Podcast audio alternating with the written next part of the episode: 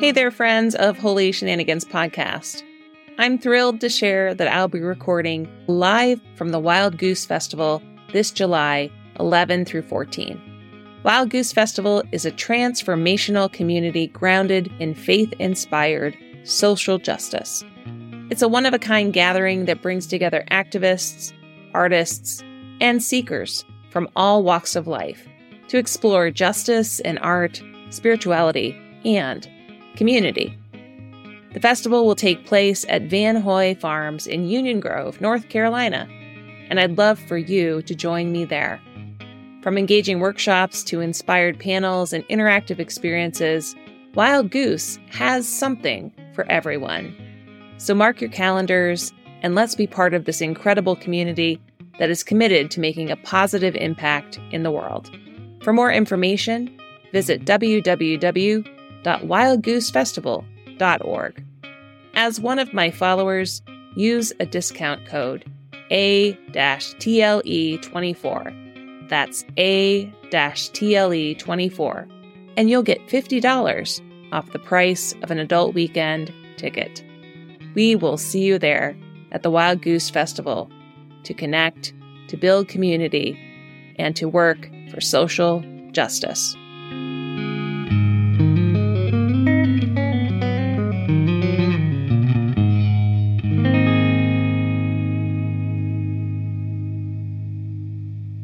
Welcome to Holy Shenanigans. I'm your muse, Tara Lamont Eastman, a poet, a pastor, and a podcaster. In the H S P neighborhood, we encourage the spiritual practice of looking and listening for the sacred in everyday life. This is what we call Holy Shenanigans.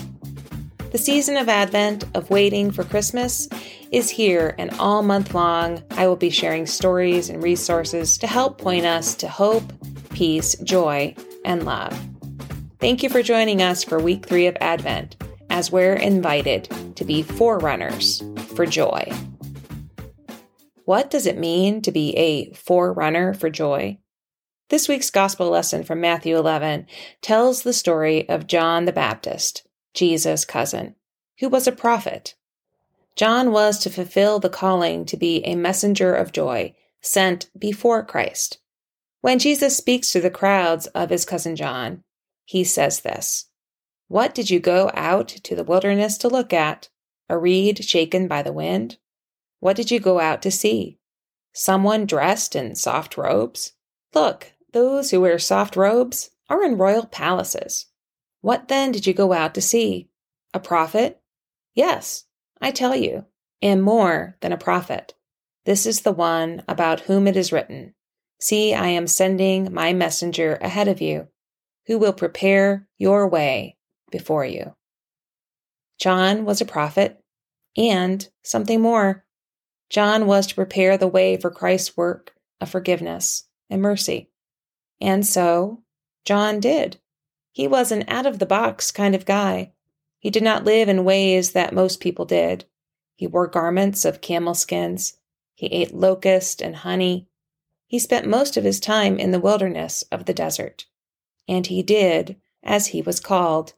He was a forerunner for the sake of joy. And so in this third week of Advent, we are also called to the work of being forerunners for joy. Will we need to switch out our wardrobe with camel skins, live off of honey and locusts, and live in the wilderness that is closest to us? Not likely. Being a forerunner of joy can show up in everyday holy shenanigans, just like one that I recently experienced. I sat with a group of children as we worked on Advent crafts. The table was full of bits and bobs of pipe cleaners, beads, ribbon, and glue.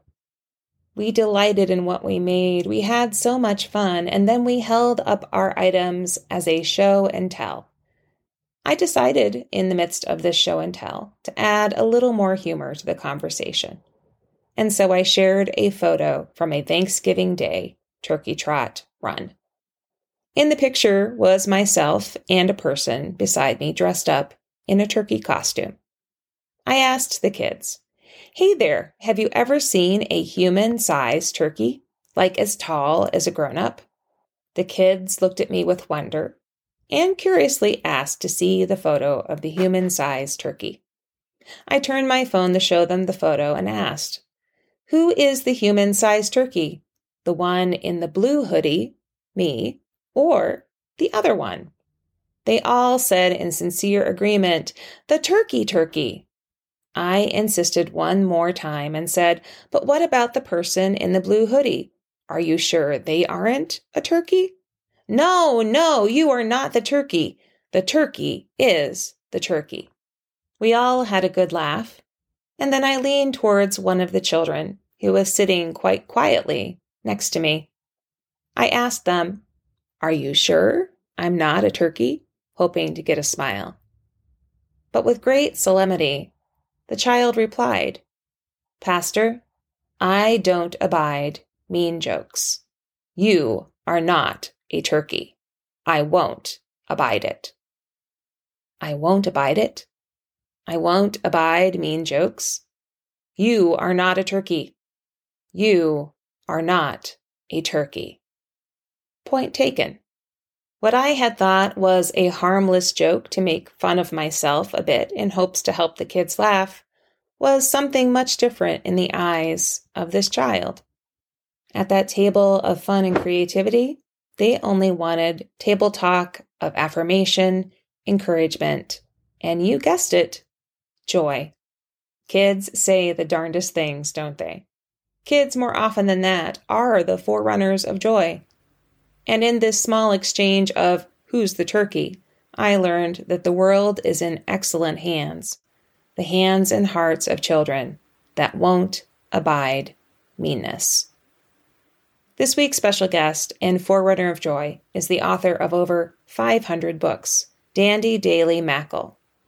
I invite you to take a seat around our table of kindness and learn a little bit more about her brand new book, Three Wise Women. This book began as a twenty-year personal study of Scripture, and then the culture and background of Mary, Elizabeth, and Anna, the prophetess.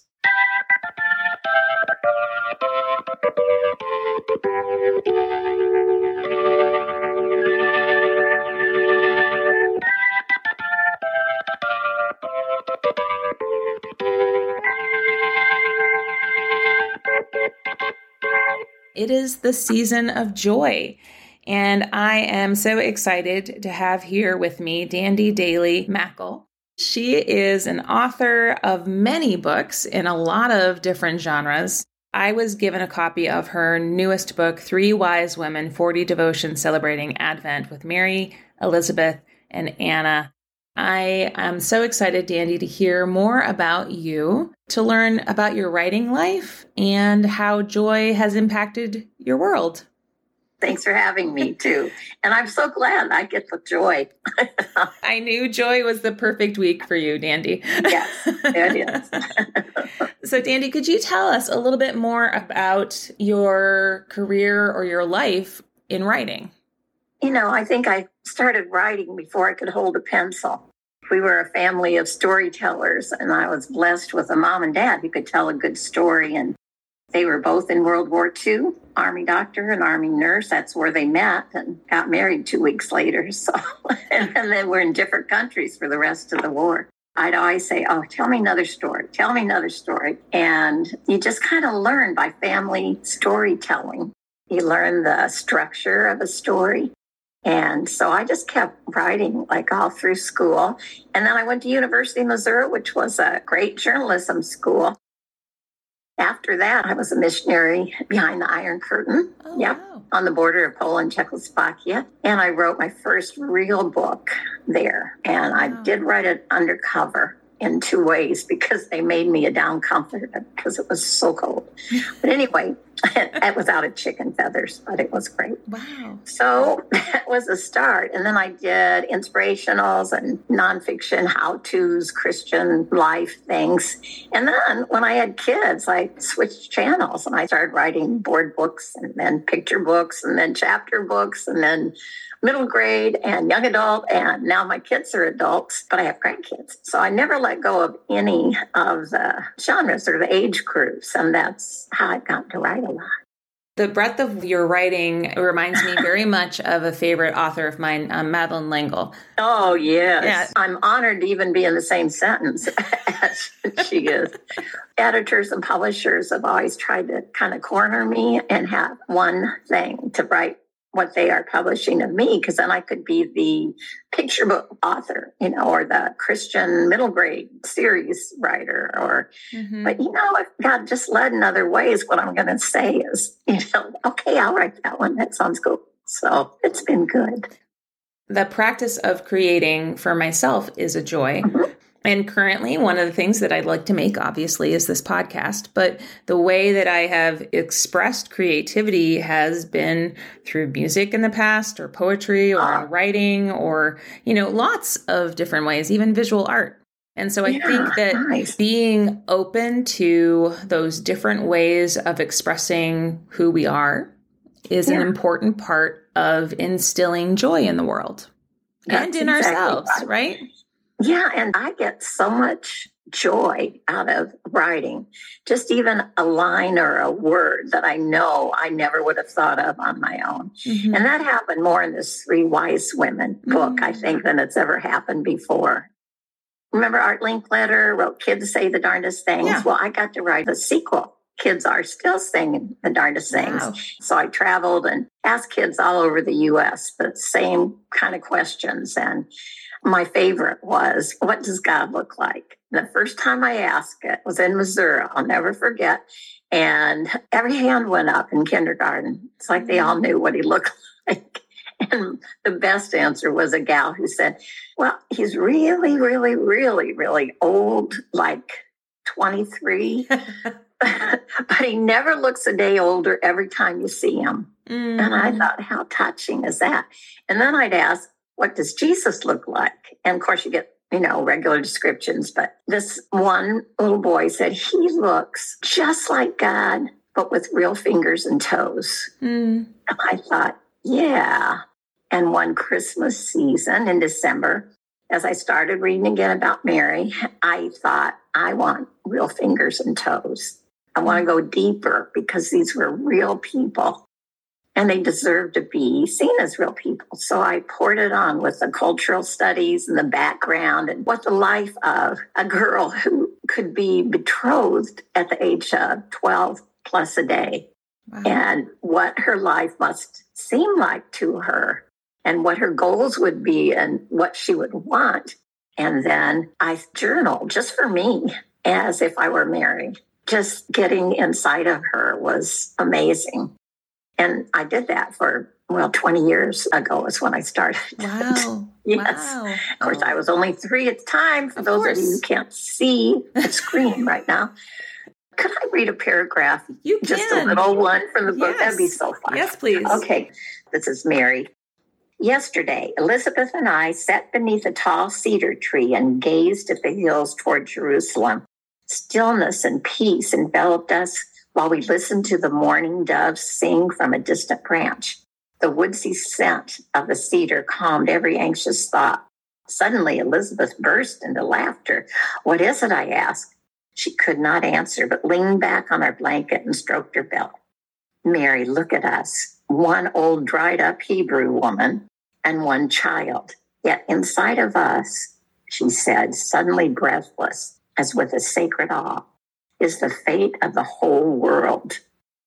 She is great with child, and my small body is still a child's, and the fate of all humanity is right here on a worn blanket at the edge of a hill. Such a plan. Our God in heaven must have as much humor as humility. I just knew this week was going to be the perfect week for our conversation as we talk about joy, but also because the, the text tells the story of John the Baptist being this forerunner. And here you have this beautiful book of forty devotions with Mary and Elizabeth and Anna, who also were forerunners for the forerunner, right? Mm-hmm. And I think those three women knew secrets of joy that we need to know and practice too. In the very name, Emmanuel, God with us, that's where the joy is. I love that Psalm sixteen eleven. You have made known to me the path of life. You will fill me with joy in your presence. and with eternal pleasures at your right hand. And if that's what you're seeking, you know, if you're seeking eternal joys instead of what you're going to get for Christmas or, or where you get to go if you get a vacation, those kind of things fall through. But since God never changes, those eternal joys are always there. I think some of my deepest joyful moments have been in absolutely worst times of my life. Mm. I remember when our daughter was three and she woke up and she couldn't hear anything. And then the next day she had lost some of her sight. The doctor painted the picture of what her life was going to be like. And mm. it's been a tough road. She was not supposed to live past puberty. And she's been living with us, you know, the whole time. And she is a joy. Mm. But I just remember thinking that's a only way I'm going to get through this is with Christ's presence and being so thankful that that's right there. You had mentioned before, you know, God with fingers and toes. Right. That's a new way for me to think about Emmanuel, yeah. God with yeah. us. And then yeah. I also love the way God calls us to be co-forerunners of mm-hmm. joy with our lives as well, with our fingers and our toes and our right. gifts right. and just who we are. Yeah. It reminds me of different times in my life that God has placed people to fill my cup of joy. Um, right. Times I remember when our daughter was really little and I felt homesick for home and homesick for family, and we were living apart away from them. And who moved in kitty corner to our apartment? But um, this couple, Jackie and John, and they had moved from the whole other side of the country away from their family, and they were missing their kids and grandkids. Oh, and we were like stitched together in a way that like they would come over and spend time with us and be like, oh, you need to go to the store. We'll watch the baby, you know, oh, and, you know, and just it, think if you hadn't done that, you would have been robbed of oh, your joy. Yeah. yeah. It was just the start of something really beautiful where that relationship carried on for years and years after, oh. you know, we moved to different places. It's um, a big blessing. And both of you took it. Could you tell us a story about that? Oh, I've got a lot of best friends, but my best writing and praying friend. We started it by being thrown together at a writer's conference into the same room, and we are as opposite as can be. I would rather delve into the scripture and curl up under cover and, you know, read than go where all the action is and the wild kind of celebrations you have at conferences. And she did not want to miss a trick. And so we didn't get off to a great start. And then God gave us a second chance. I went to a small writers group, and I would not have gone if I'd known that she was the head of it. But it was too late by the time I got there. And she followed me and made me go to lunch and talk and everything. But boy, over the years, God changed both of us in good ways. We've lived in all kinds of different states and even countries, and yet we call each other every morning and pray mm-hmm. about a lot of stuff. That was a joy that God brought mm-hmm. just and placed you on us. Your own blanket together. Yeah, there you go. Absolutely right. Yeah. So I know that um, this time of the holidays, we can make wish lists for all sorts of things. Mm-hmm. But for the fun of it, if you had a wish for this Advent season, what would that wish be? It just would be so lovely to be in Christ's presence every single minute. So for me to remember, so that at the end of Advent, that I wouldn't look back and say, gosh, I was so busy. I don't even remember talking to Christ this morning or this afternoon or whatever, that I would pull away enough, even if it's just half a minute, to say thanks to Jesus and say it all day long and have that be the focus. And then if I get two wishes, it would be that all my children and my grandchildren move in that direction too, even if it's just one thing, mm-hmm. that it would stay with them and bring them closer to Christ. There's a poem that talks about the work of Christmas. Um, and how the work of Christmas is only just beginning. Yeah. It's a wonderful, wonderful poem. that I usually use in the precipice of Christmas into New Year, because it's such a good sending. When the bells are stilled, you know, the work of Christmas begins. Ah, that's great. But that's he says great. It much better than I do. Yeah, that's super. If you would allow me to give you a blessing of joy. I would love it. In words. Yeah. I love to read all sorts of kinds of poets. Um, and so I've been looking at Rumi, which is a different tradition, but has this most beautiful statement that I think is fitting to our conversation on joy today. Okay. And it says, "My cure. My heart wandered through the world, constantly seeking after my cure. But the sweet, delicious water of life had to break through the granite of my heart." Oh, that's great. Thank you. Thank You're you. welcome. And I, and I think that that is that gift of Emmanuel, God with us, right? Breaking through uh-huh. the granite of our hearts. That's it. Stitching us together in relationships that we never thought possible. Yeah. Yeah. Thank you so much, Dandi, for being with us at Holy Shenanigans Podcast for this Advent season and encouraging us in your work with this book and in all of your writing and in our conversation today, how um, we have been encouraged to continue that work of being forerunners of hope, peace, oh. joy, and love in the world. Well, thank you. I can say the same for you, Miss.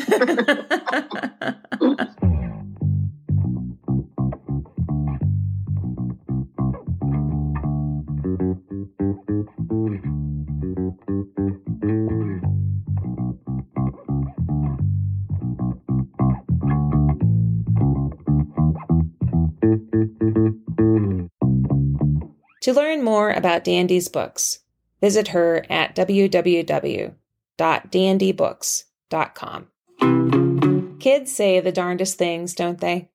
So in honor of the child who longs for and is a forerunner of joy, I share their words as this week's brief example of important, essential, joyful prose. I won't abide it. I won't abide mean jokes. You are not a turkey. You are not a turkey. I am your Holy Shenanigans muse, Tara Lamont Eastman. Thank you for joining us this week for Holy Shenanigans that surprise, encourage, redirect, and turn life upside down, all in the name of love. This is an unpredictable Advent adventure that is always sacred, but never stuffy. Thanks to Dandi Mackall and Paraclete Press for this week's conversation. And always to you, Holy Shenanigans podcast listeners, who support our work by way of w w w dot buy me a coffee dot com backslash Tara L. Eastman. And so, as we are forerunners for joy this third week of Advent, I affirm that you are not a turkey.